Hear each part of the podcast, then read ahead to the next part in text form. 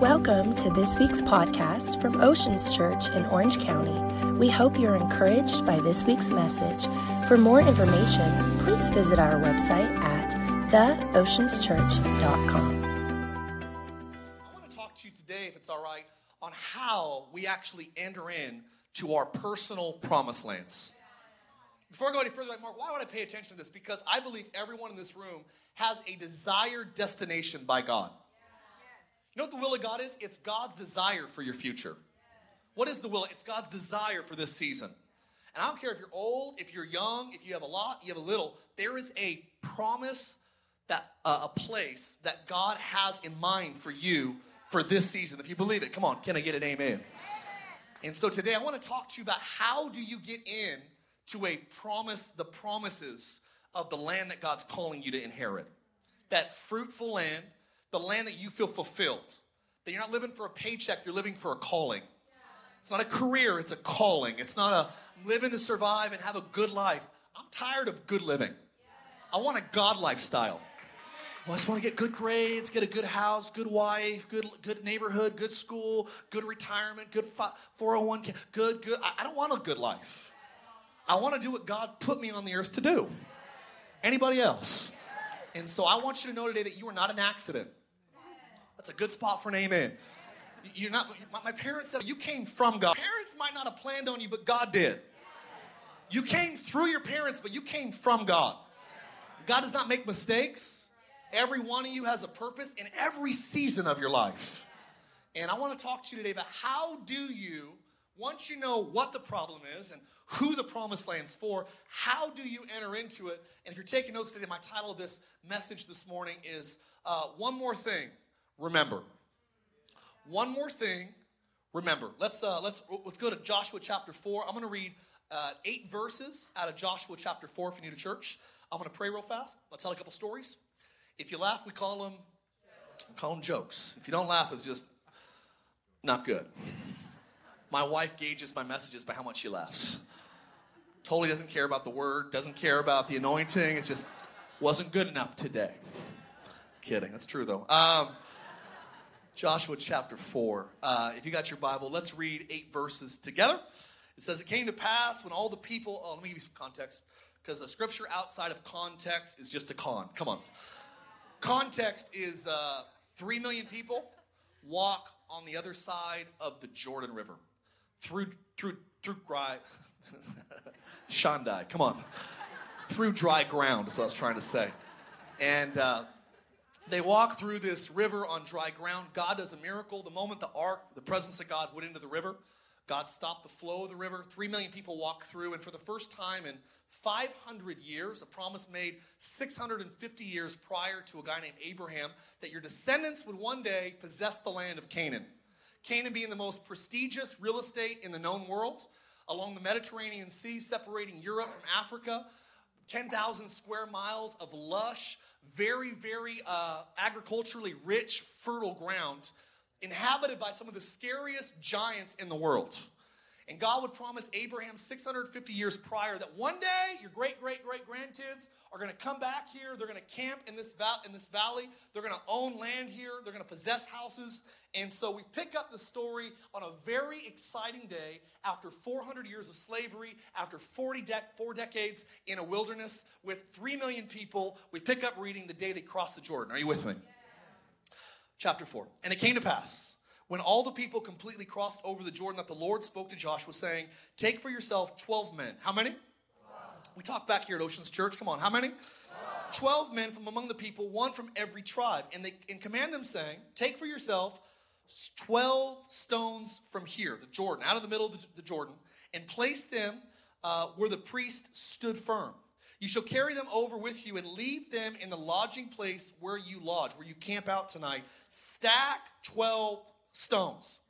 Then Joshua called the 12 men whom he had appointed, the children of Israel, and one from every tribe. He said to them, Cross over before the ark of the Lord into the midst of the Jordan. Each one take for yourself a stone and put it on your shoulder, according to the number of the tribes of the children of Israel. And this shall be a sign among you when your kids ask in the time to come, What in the world is up with these stones? Then you will answer them, But the waters of the Jordan were cut off at flood stage before the presence of the Ark of the Covenant, and we crossed over on dry ground. And these stones shall be as a memorial to your children of Israel, of all the people, forever. And the children of Israel did so just as Joshua commanded, took up 12 stones from the midst of the Jordan, as the Lord had spoken to Joshua, according to the number of tribes of the children of Israel, and carried them over with them and placed them where they camped camped. I want to talk to you today about uh, one more thing. Remember. Let's pray. God, I just thank you that uh, everyone in this room uh, has a great future. And man, if you hear nothing else today, I just feel like that's for someone that you need to know that suicide's not an option, that uh, giving up is not a way out, that God has good days. Best days of your family, your business, your finances are not behind you. God has good days. So, Lord, I ask you today that you would show us that you have a land flowing with milk and honey. Come on, and Chick fil A. That God, you have some good stuff in store for us. We thank you that as Kanye says, says Jesus is King. And God, we invite you to show people all over this room that you are the King of Kings, you are the Lord of Lords, and you're good. I thank you for what you've done for the Lakers organization as I've prayed the last 60 Sundays. Good days ahead in Jesus' name. You believe it? Say amen. I do want to make a, a point there that Lakers were not good when I moved here. So you're welcome. I have two kids, two little girls. I have an 11 year old and a four year old. My four year old is like a blender that's missing a lid.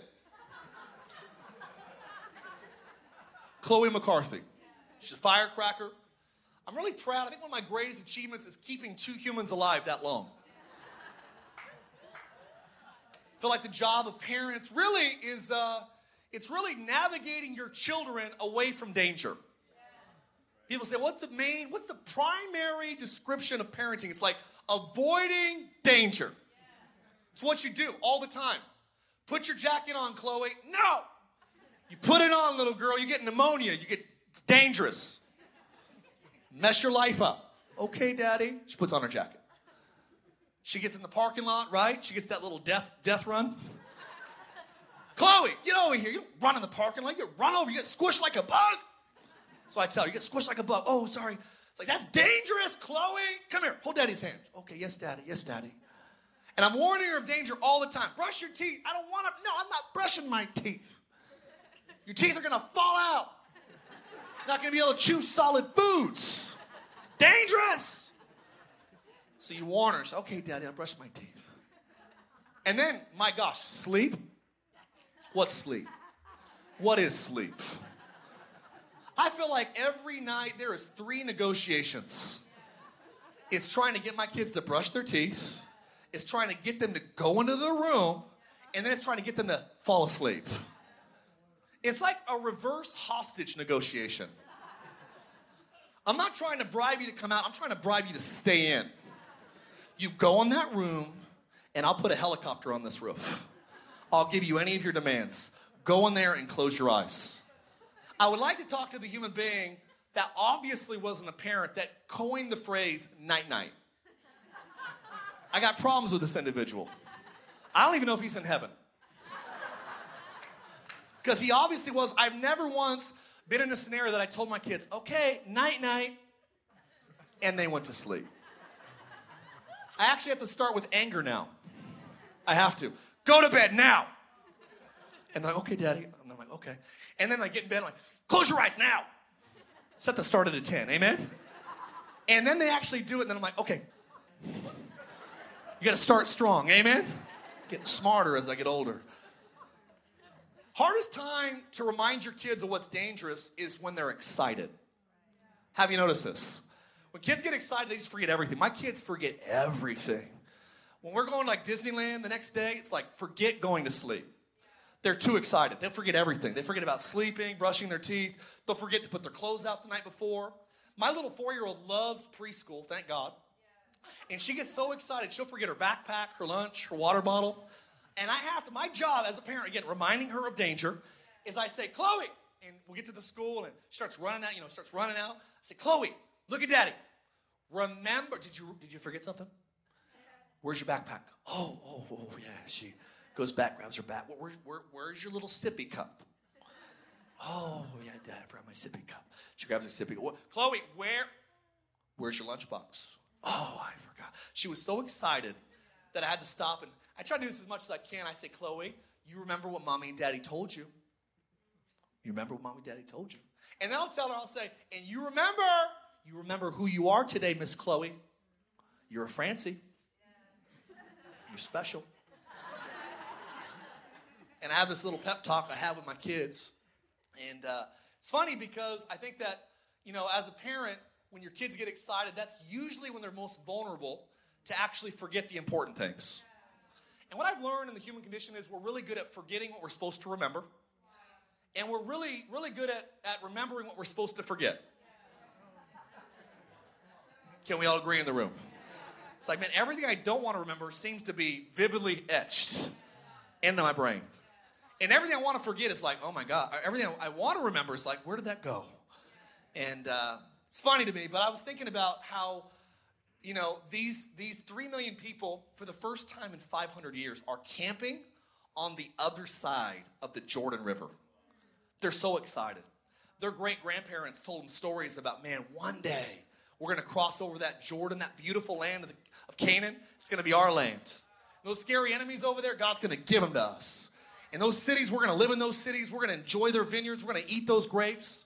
And they grew up with stories about one day navigating the impossible, living in an impossible place. And finally, can you imagine how exciting this day was that Joshua gets up in front of everybody and says, All right, guys, you know that promise that God made to Abraham 650 years ago? You know how he told Jacob and Isaac hundreds of years ago? Guess what? Tomorrow is the big day. You consecrate yourself, get yourself ready to go. Come on, read a couple Bible verses. Come on, do some push ups. Come on, some, some, some, uh, do some burpees. Get the blood flowing. We're going to enter into the promised land. And so the next day, the sure enough, the priest grabbed the grabbed the ark, which is about a three by two by two box that had the presence of God literally inside of it. And the moment the soles of the priests put their feet inside of the Jordan River, that was at flood stage, mind you, the water actually dried up miles downstream, formed a wall. The wall was huge. Kidding. Bad joke. Tough crowd. Um, big wall of water, and they walked through on dry ground. That's the Bible says. And uh, they got through the other side of this, this uh, Jordan, and they're excited. They're, can you imagine the adrenaline's pumping? Joshua thinks it's worth mentioning that there's about 40,000 soldiers that crossed through first. Their adrenaline, I'd imagine, is going, if God could dry up this river, what else could he do? Those guys in Jericho, that impossible city, if God can do this to the river, like he did to the Red Sea, if God is with us like this, it's go time. Let's go defeat somebody. Adrenaline is surging, man, excitement is raging. And God, like a good parent, wants to shout to his kids, Hey guys, I know you're excited. I know you're forgetting your lunch, your sippy cup, and everything else that's important about today. But before you go any further, before you enter into the promised land, I got two requests for you. You need to remember, come on, one thing you got to do. You must remember a couple of things. And the first thing he does, he goes, before you go any further and face impossibilities, you got to do two things if you want to know how to possess the promises that God has for your life. Number one is you got to actually do this. You got to remember what God has done. And I've learned this in my own life that God has big giants in front of you that you're going to defeat, great victories in store for you. But a lot of times those victory those those battles are intimidating. And I don't know if you've ever been there before, that it's so easy to forget about the things that God has already done. And you get like this short term memory loss of like, all you see is how big Goliath is. And all you see is how he's taunting. And all you see is how, man, we're, we're, we're, we're, I don't know if this is going to work. I don't know if God's going to come through. But I love the fact that God has one mandate. He goes, hey, before you go any further, one more thing you got to do is remember to uh, grab some stones. I want you to write this down stack stones. I believe that every promised land requires beforehand uh, a premeditated event that you would actually stack stones, almost have a trophy room in your brain of what God has already done. It's amazing that so many times God will do great things for us, but we forget about them. We forget. So he says, All right, before, look, guys, I know you want to charge Jericho today. But before you charge Jericho, there's two things I want you to do. Number one, I want you to remember who I am. So I want you to remember what I did today. Go back to the Jordan and grab 12 stones, and I want you to bring the stones, and you're going to stack the stones right next to where you camp. And I'm asking you to stack the stones for three reasons. Number one is because there's giants in the land that I'm going to give you, and every day you want to be fearful of them. I want you to look at the stones of how I made a Jordan River dry up. And the faith of what I have done will give you the courage needed to see what God will do. And I'll tell you, before you charge Jericho, you got to look back at your Jordans. Some of you are so obsessed, man. I got a Jericho in front of me, a, a possible situation in front of me. We got to charge this city in front of me. And a lot of times, before you go and kill Goliath, God has to remind you of the bears and the lions. I love the little redheaded shepherd boy that was barefoot. He was a homeschooler. Come on. His name was David. He was a pizza delivery man. It says he was delivering, uh, it was, I think it talks about like bread and it was dough and cheese. That's pizza. Come on, somebody. he was delivering pizza to his brothers, and he hears a story about this nine foot giant taunting people, saying, I, I defy you to give a man that would fight for me. People say, man, that's crazy. It was a type and shadow what Jesus would do for us. Goliath says, if you win, we'll be your servants. If I win, you'll be my servants. Years ago, I got frustrated about, man, it's kind of crazy. Why are all of us kind of in a bad place because of one man's idiot moment? Adam makes one mistake and all humanity is cursed. And I kind of got frustrated by it, but then I realized it was the brilliancy of God. It was the genius nature of who God was. Because he knew that if it, if it only took one man to screw everything up, that thousands of years later, it only take one man to correct everything. That's a good spot for an amen, maybe a hand clap for God. Jesus fixed everything that Adam lost in one day. And I love Goliath. He's like, ah, if I win, you serve me. If you win, we serve you. And David comes on the scene. Everyone's panicking, and we know the story. The king Saul, he goes, he goes, there's this guy named David, he's a homeschooler. He's, he's got long flowing red hair. He's barefoot. He hangs out with sheep. He plays the harp. He's a, come on, he's a musician. I, I, love our musicians, man. I don't want some of my musicians playing, come on, my, on my football team. Come on, I want the guy that is not musically inclined at all. The guy that can barely spell his name. Come on, that's the guy. That's the guy I want fighting for me. that was brutal. I, uh, I was, I was thinking about this, and he goes, he goes, if I win, we win. And Saul goes, you really, you, you want to fight this giant? And I love David because he goes, yeah, that's a Jericho, that's a impossibility, that's a that's a giant. But I want you to know that before we fight today's giants, we got to remember about yesterday's bears and lions. I want you to know that one time I was in the fields playing my harp, doing my thing, and there was a lion that came in, snatched one of the things that God gave me authority over. And when the devil tried to, when the, when the, when the lion tried to pull it out of my life, I actually grabbed my slingshot, got really good with this thing. And I struck that thing, and it died. There's another day, a bear came, tried the same thing. Big bear, big old bear, just, you know, big. and literally, I did to the bear what I did to the lion. And I want you to know, I have, I have faith in today's battle because I can remember, I've stacked enough stones that I can remember what God has done. We stack stones for multiple reasons, all found in chapter 4, because we stack stones because number one, there's gonna be discouraging moments that you're like, how is this ever gonna happen? But you go back and you remember. Got my wife and I right now. We're like trying to buy a house down here. We're like, wait, I remember buying our first house, we had no money. I remember buying our second house. We walked through it as a model home while it was being built, and we said, God, I could see us living in this house one day. We had no money for it. We were making, I think I was a janitor. I think I was paying the church to work there. Walked through this beautiful house. And literally, I felt like the Lord just even today just reminded me, said, Mark, if I could do what I did in Idaho, I could do it down here in California. You gotta stack stones sometimes to remind yourself of what God has done. And it kind of gives you this attitude, man, if he did it there, and he can do it again. And it says not only for that reason, it says because one day your kids are gonna come and go, What are these dumb stones all about? Why do we go to church all the time? Why do you tie to mom, dad, grandma, grandpa? Why do you make me go to youth group on Wednesday? Why, why, why, why? And here's the problem our society is cool uh, proselytizing everything except faith. It is the weirdest thing to me. that no one in this room will be offended. Like my friends Chris and Anna, diehard Seahawks fans. And I, I loved it because this morning I saw their son wearing a Seahawks t shirt. No one's offended when you push your sports teams on your kids. They should have their own choice. They should cheer for whoever they want to cheer for. Kenzie, in our home, we will serve the, the, Lake, the Lord. We will love the Lakers, but we will serve the Lord. And I'm telling I will proselytize. Kenzie, we are Francis. We clean up our mess. We finish what we start. We make our beds. Come on, we take out our trash. We have no problem discipling in every area except with our faith. Society's like, no, you should just let your kids wander in the streets wherever they want. The Bible says to stack stones.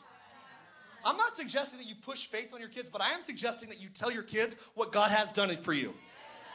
You tell your kids who you were before God got a hold of your life. That's just like brain, brainwashing. How about it's called good parenting? Kenzie, look at daddy. I know what it's like to get addicted to dark things. Look at me. I, you want to know what daddy was like before you met mommy? You want to know how much hopelessness I live with? How many drugs I did? How many parties I attended? How many places I went looking for the love that I found in the church? I'm not proselytizing my child. I'm, sh- I'm showing her the stones that God has stacked in my life. And I want you to know that is not a that is not a bad parenting thing. That is a Christian idea. There's actually going to be a day that your kids are going to come to you and say, "Mom, Dad, why do we sacrifice the first animal in our in our in our?" The Bible says there's going to be a day that the, your kids are going to come to you and say, "Why do you do what you do?" And the Bible says, in that day, you grab your kid, you put him on your lap, and you remind him of who you were before Jesus came. One day, my Kenzie came in. She saw me writing our tithes check when she was a little girl. She has a pretty good concept of money because she likes Barbies when she was a kid. She knew much Barbies cost. She's a pretty smart human being. And so one day she saw me write my tithes check in our office at our old house. And uh, she walked in, her eyes got really big. She goes, What in the, what is that, Daddy? That's a big number. And obviously, when you're six, everything's a big number. And she goes, What are you doing? I said, I'm Daddy's writing, a, we're writing our check to the church. She goes, Whoa, Daddy, that's a lot of money. She goes, That's a lot of Barbies. Daddy, why are you giving so much money to the church? And I remember the verse Moses wrote in the law. He said, The day will come that your, parent, your, your kids are going to come to you and say, Why did you stack these stones? Why do you honor God with these offerings and these sacrifices?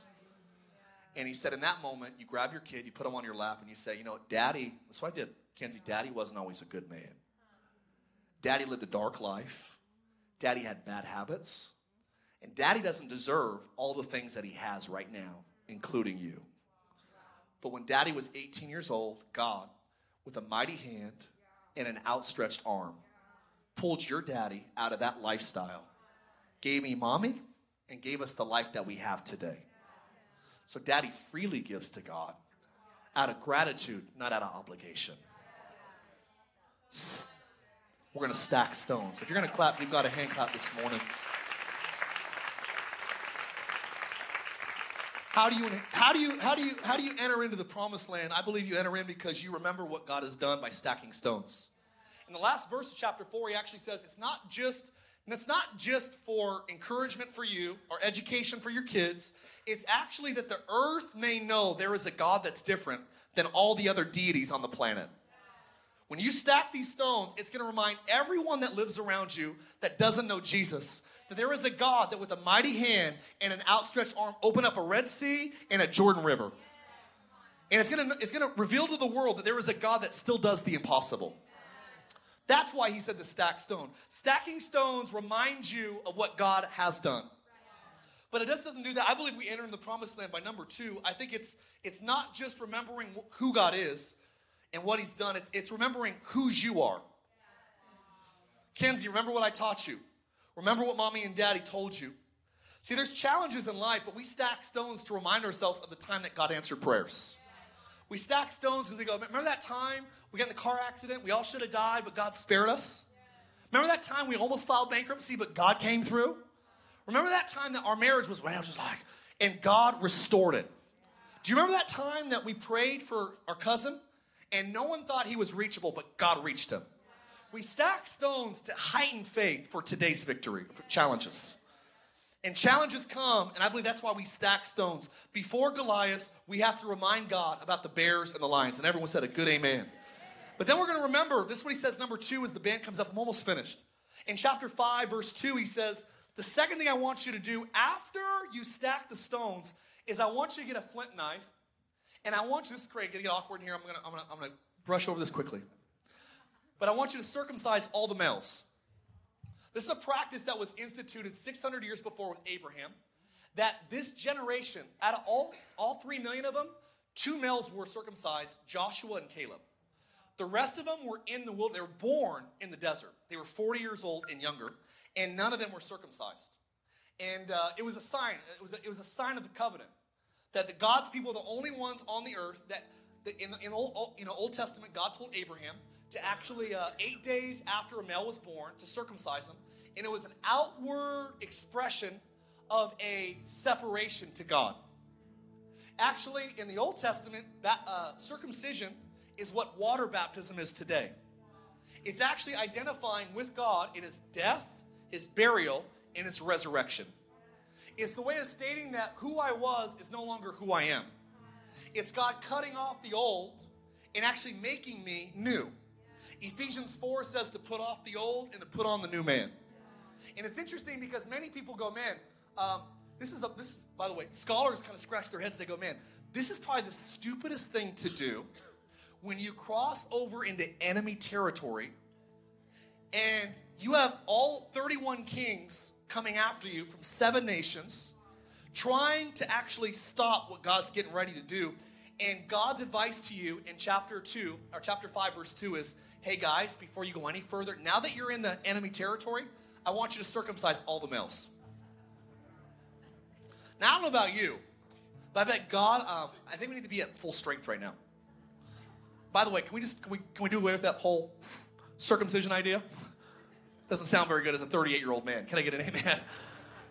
I did try to talk God out of it because I'm like, we'd be vulnerable. And these guys knew the story of Levi and Simeon, how they actually raided an entire city because they mistreated their sister and they basically set them up. They they were devious and they said, "Hey, circumcise all the men of your village, and then we'll let you marry into our family." So all these Jews would have known the story of Simeon and Levi, how they killed an entire village because they were all wounded from circumcision. Are you tracking with me? And so they're like, "Wait, you want us to be vulnerable?" And here's God's response: God would rather you have strong faith than just strong logic. And God wanted them to know who they belonged to before they were worried about what they would do for God. I've learned this about God. Before He gives you promised lands, He'll always remind you whose you are before He shows you what you're called to do. For how could you do what you're supposed to do if you don't know who you are? That's why the heavens opened up when Jesus was baptized, before he ever did a miracle, before he ever preached a sermon, and the voice of God came before he did anything. He said, This is my son my beloved Son, in whom I am well pleased. God's teaching us in the New Testament what He's doing in the Old Testament that who you belong to is actually a precursor before you do anything great for God. You know what we do before? How do you get into your promised land? You got to remind yourself of what God has done stack stones. And the second thing you got to do is very simple, but you got to actually remind yourself of whose you are. Chloe, look at daddy, you're Francey. One time, Kenzie, she was little. She she had this kid at school kind of bully her. One day, they're playing soccer out in the field, and this kid's like, "You're not a good soccer player. You should not even play anymore." And that was like devastating to Kenzie. So she's in the car. She's all emo after school, and I'm not a high compassion guy. Pray for me. And I looked in the mirror, and she's like all downcast. I'm like, Kenzie, what's wrong? She goes, she's like, Elizabeth said that I'm not a good soccer player. I shouldn't play anymore. I said, Kenzie, look in my eyes. What's your last name? Francey. That's right. It's like Francey's are great athletes. You never played soccer before. You're gonna be a great soccer. If you want to play soccer, you're gonna be a great soccer player. She kind of looked startled, little little tased. I said, I said, Kenzie, you got to realize this. Your mom, she was an all-state basketball player. She could have been a collegiate swimmer.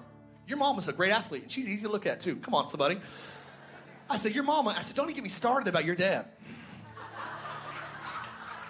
I was like, You are a Francey. And I said, What flows through my veins flows through your veins. You are my, you are our offspring. So I got, I got news for you. You can't not be athletic. You can't not be a leader. You can't not be a world changer. For what's in us is in you. And I had to remind my little Kenzie when she was five, six years old of who she is, whose she is. And I feel like some of you are getting your butts kicked and you're like, man, well, my parents were addicts and my, my everyone in family cheats and steals and gets divorced and lies and everyone in my family is addicted to alcohol and everyone in my family goes to rehab. Listen to me. You got to remember this. You might have a biological family, but I want to remind you that you also have a spiritual family. It's a spiritual lineage. And you might have natural blood that says Francey, but you have spiritual blood that says Christ. And I believe this that the same access we have to our parents naturally, by faith, we have to God spiritually.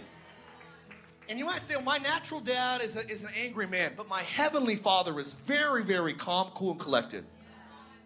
So I'm going to walk with a reverent swagger, like my heavenly father. That, that what's in him is in me. I'm going to remind myself of whose I am. That I'm actually a child of God. I'm a friend of Jesus. That I'm actually complete in Jesus, lacking nothing.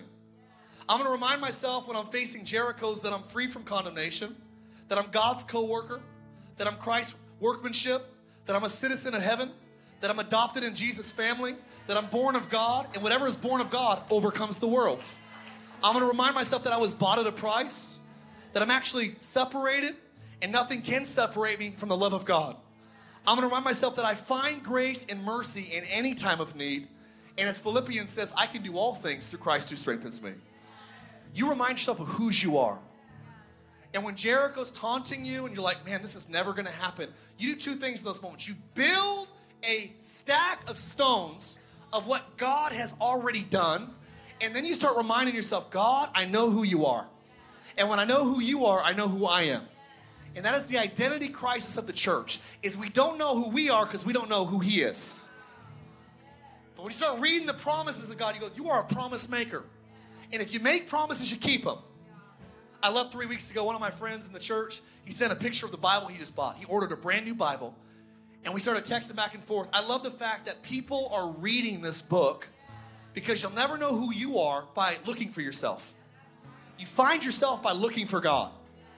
And that's the weird thing about our culture. It's like, well, I'm going to go to Europe and I'm going to backpack for six years and I'm going to try to find myself. You have never found yourself by looking for you. I'm going to go to all the other automotive maker factories and I'm going to try to find out how my car was built from another automaker. I don't go to Chevy, Ford, come on. I don't go to Honda or Toyota if I am a Tesla. And I'm associate with Tesla this morning by faith. Come on, somebody.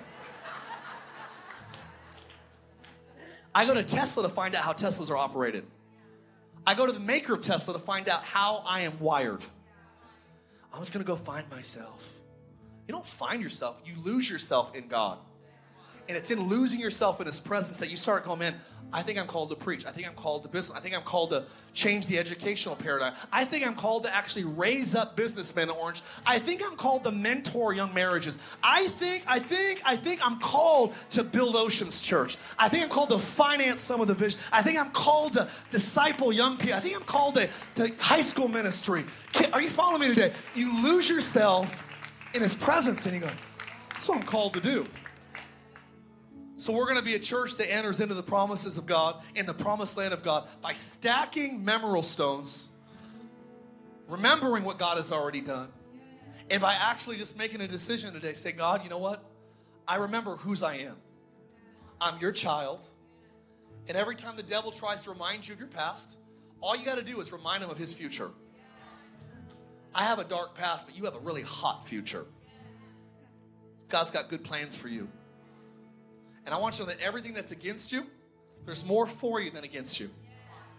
Some people, well, there's demons and devils. I want you to know that says that a third of the of the angels fell with Lucifer. I'm no mathematician, but if a third fell, that means there's still two thirds for you. So for every demon, there's two angels. But to give you little reference points, Revelation says it only took one angel to bind up Lucifer and throw him in the lake of fire. So if one angel could take care of the devil, I'm pretty sure we're okay. So dark. God has not given us a spirit of fear, but of power, love, and a sound mind. It's no longer I who live, my old addictions, my old habits. I've been crucified with Christ. It's no longer I who live, but it's Christ who lives in me. In the life that we go on living in the faith, we live by the flesh, we live by faith in the Son of God who loved us and gave himself for us. I'm telling you this morning, I just feel like God wants you to know there is a promised land, there is a promiser, and you get into the land by stacking stones of faith and by remembering who you are. Whose you are. Chloe, look at me. Don't forget your backpack. One more thing, I gotta remind you. One more thing. Don't forget who you, whose you are. And don't remember, Chloe, don't remember, don't forget. Remember, remember this. Remember this. Don't forget. Don't forget what God's done for you. Thanks for listening to our podcast. Have a great week.